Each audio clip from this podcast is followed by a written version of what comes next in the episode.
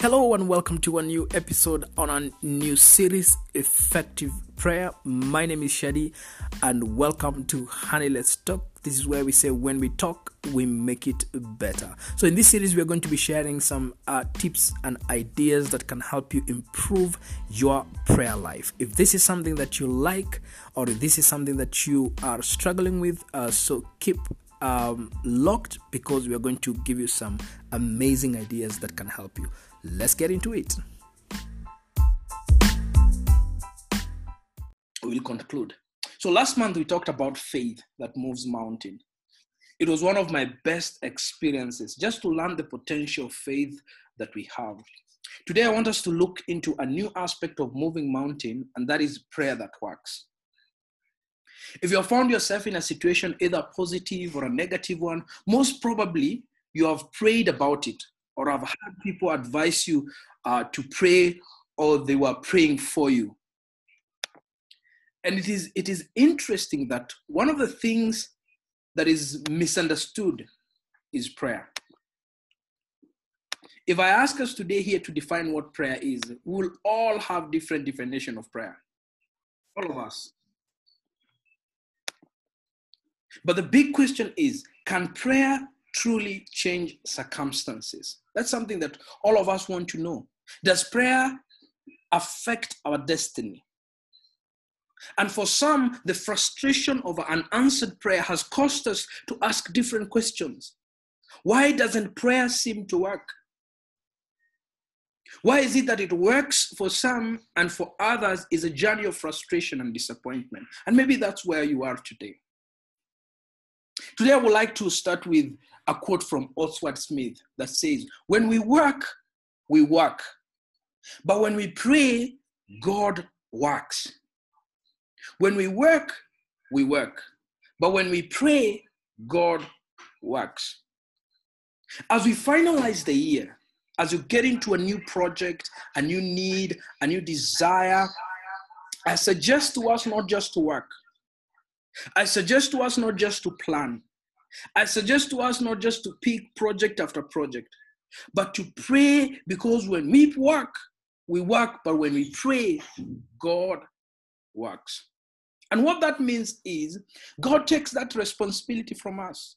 God shows us things that we have not anticipated, we have not thought about. This past week, I went to visit one of our pastors, and he talked to us about something that was very interesting, and he called it the principle of a bend. When you're on a bend, if you're a driver, you don't know what is ahead. But all you're thinking is your safety and your security, but you don't know what comes the next 5 minutes. And that's where we are in life today. We don't know what will come next week. You might be in the midst of a huge project, but you don't know what will come next week. You might be in the midst of a new job or a new structure that you're trying out, but you don't know what will come next. When we work, but when we pray, God takes that responsibility and works for us. Despite all the questions, the confusion, the uncertainty surrounding prayer, though it is still the greatest common denominator among all great biblical character and thousands of believers throughout history, I bet today the one thing that is common to all of us here is that we all pray. Right? We find ourselves praying. But somehow, some of us enjoy it, while others are not sure if it really works. As we start our series this month, I want for us to lay the foundation of effective prayer. Prayer that works. We need to agree on this if we want to experience prayer that works. There are three principles that I want us to look into today that are foundation for effective prayer. But before even I mention this principle, I want you to understand that prayer is meant to be a relationship builder, a connection. God is not a machine. We don't go there and press some button and God does things. God is actually not our worker. He's not our employee that we boss him around for him to do things for us. So these principles are meant to help you grow your intimacy with God It's not a formula per se. But I suggest to us, these are indicators that point you in the right direction. So as we talk about this principle, these are just indicators. They will point you in the right direction. They will help you assess your relationship with God. They will help you assess where your prayer life is at this morning. And these three foundations, I'm just going to state it, and then I'm going to take us through one by one. The first one is this, and it's like one of the biggest barriers for many, many people. Principle number one, God's purpose is more important than your plans. Let me repeat that again. God's purpose is more important than your plans. This doesn't mean that your plans are useless or not important, but it is simply a reality that God is committed to fulfill his purpose. And we better align our plans within his will, or else we'll be on our own, at least in regards to that need. God's purpose is more important than our plans. The thing is, as Christians, we find ourselves praying. We pray more than we read the Bible. We need to ask ourselves this, and I want to ask you, if you could just take this for a moment and ask yourself this question: is what I'm praying for aligned with God's purpose? Is it aligned with God's will? For some of you are praying for jobs, others are praying for projects, others are praying for your families. But the question is it aligned with what God's purpose is? Because God is intentional, committed 100% to his purpose.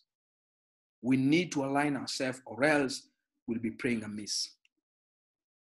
The reason why this is important is that God has clearly stated it in his word. God has clearly, plainly put it in his word. In Proverbs 19, verse 21, it says this: many are the plans in a man's heart, but it is the Lord's purpose that prevails. At the end of the day, when all is said and done, God's purpose will prevail. The question is, will it leave you frustrated because you are praying in a different direction, or will it leave you fulfilled because you are praying in line with his purpose? And to illustrate this clearly, Isaiah says in Isaiah 46 verse 10, I make known the end from the beginning. This is what the Lord says. From ancient times, what is still to come. I say my purpose will stand, and I will do all that I please. If God already knows what will happen in the end, if God already knows what will happen in the bend, in that bend in your life today, if God already knows that, and he is committed to ensuring that it happens the way he wants it, why do we find it hard to trust him? And we keep ourselves busy praying for our own outcome. Praying without knowing what God desires concerning a particular situation is what leaves us frustrated. If you have been frustrated before, chances are you might be praying outside what God wants you to pray.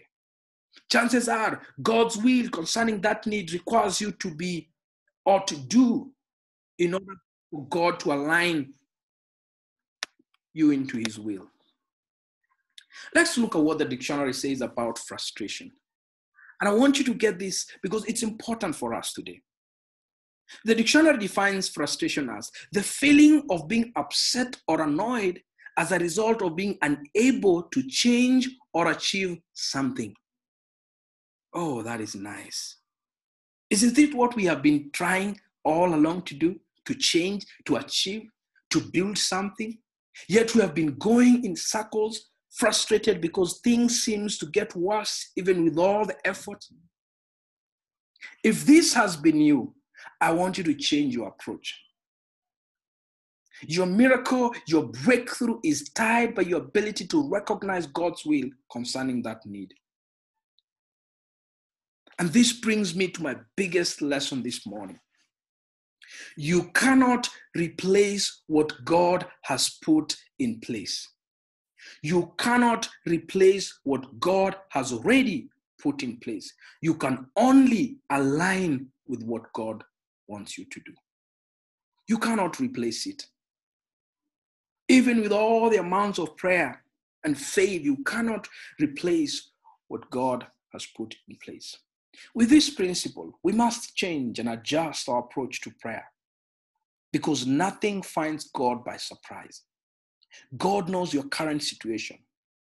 God wants you to invite him because he knows the best way out. Before you start that project, have you invited God? Because God knows.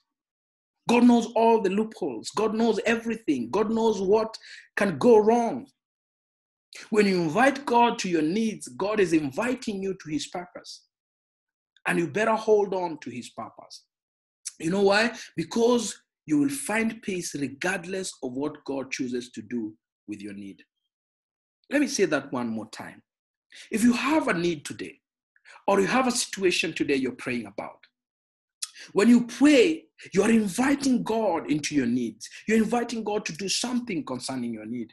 But in that process, God is also inviting you to his purpose.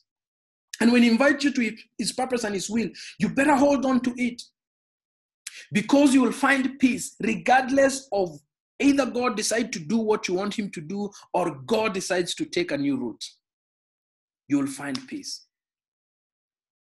And this is what, when you read the story of Paul, when you read stories in the Bible of Moses and all these people, they understood that God's purpose is way bigger than their plans. Look at what Paul says in 2 Corinthians chapter 12. Paul understood this principle so well. Paul had this pressing need. Paul had this need that he has been praying for a long time.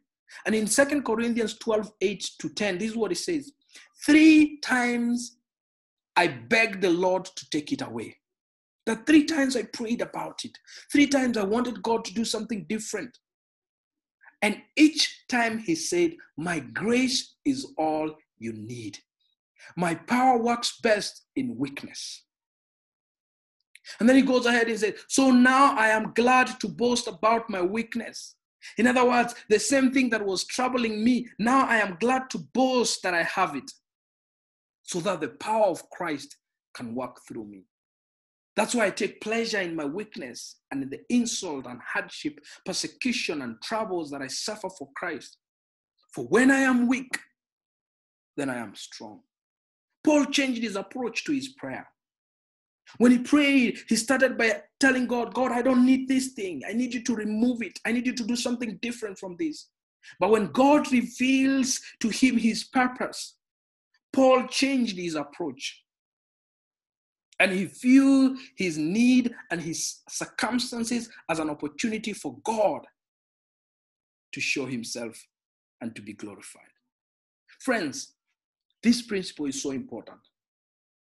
We all need to understand this, that God's purpose and plans are way bigger and way better than our plans. We need to allow him into our space. When we pray, we need to allow him to reveal to us what his will is. I know you have a plan. I know you have thought about it. I know you have a clear picture of where you're going and the things that you're doing. I know you're taking that big risk, you're taking that big opportunity. You're taking that big step in your life.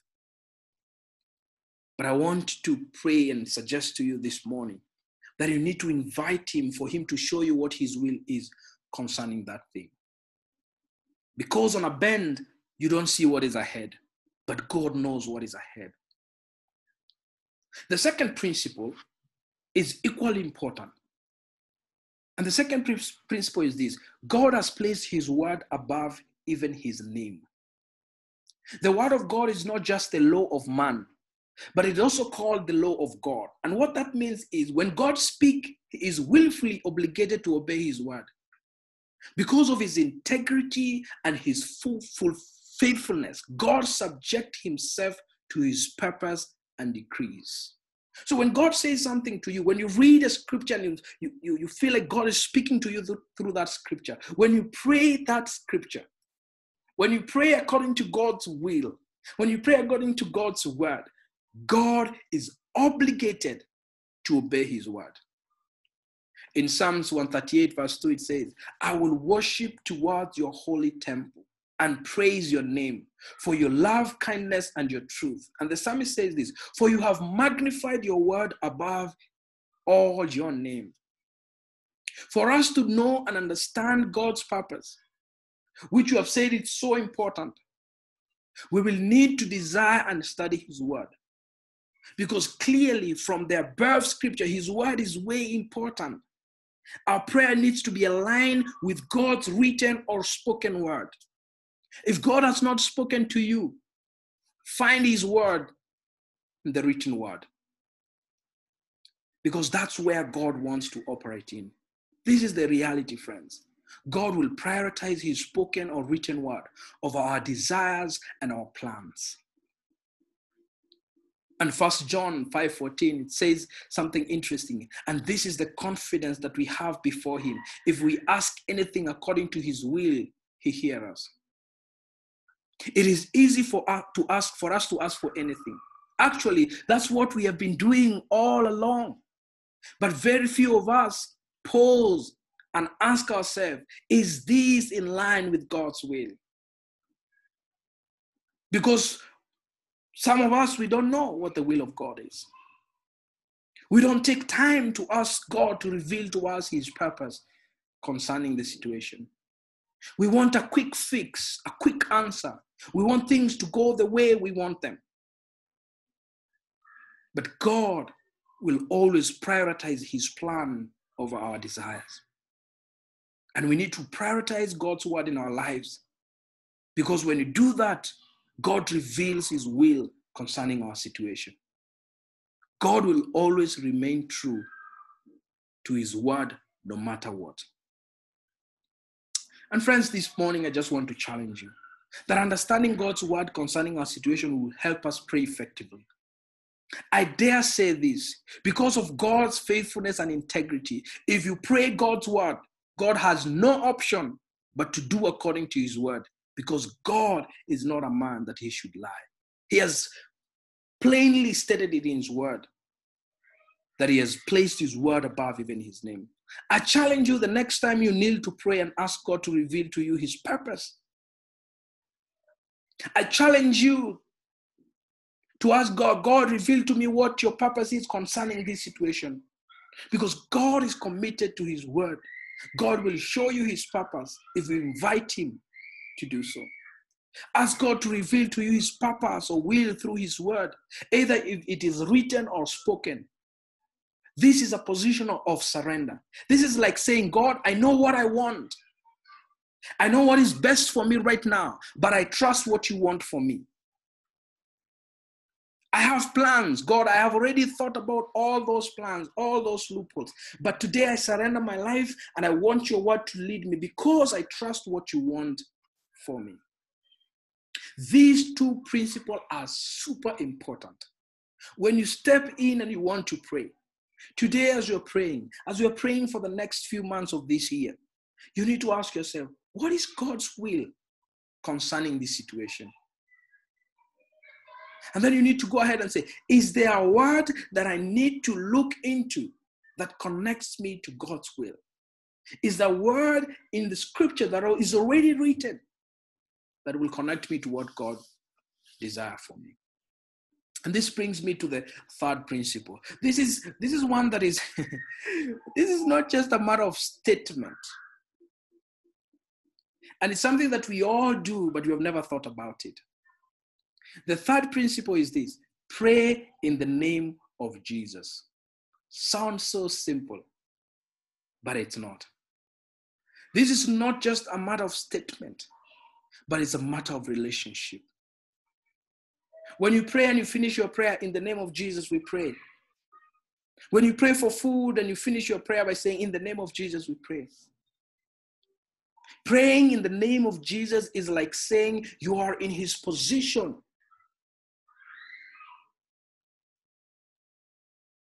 You are aligning with him. You are in his territory. And this is what Jesus said to his disciples in John 16:24. He says, until now, you have asked nothing in my name. Ask and you will receive that your joy may be full. He says, until now, you guys have been praying the way you've been praying, but I want to give you something new. I want to give you a principle that you can use. Ask in my name. And that is where that statement of in the name of Jesus came from. We pray to the Father in the name of Jesus. Because Jesus is the high priest. He's the mediator. It is through him that we get to connect with the Father. John 14, verse 12, it says this, I tell you the solemn truth, the person who believes in me will perform the miracles, deeds that I am doing. And they will perform greater deeds than this, because I am going to the Father. This is Jesus. And I will do whatever you ask in my name, so that the Father may be glorified in my Son. That Jesus has committed. And because we say that he is true to his word, he says when you pray in his name, he will do it. He said, whatever you ask in my name, I will do it. And then he goes ahead and finishes that. He says, so that the Father may be glorified. He goes back to the first principle. He says, so that the purpose of God may prevail in your life. Whatever you ask. Friends, whatever you ask. What are you asking this morning? What are you asking for this month?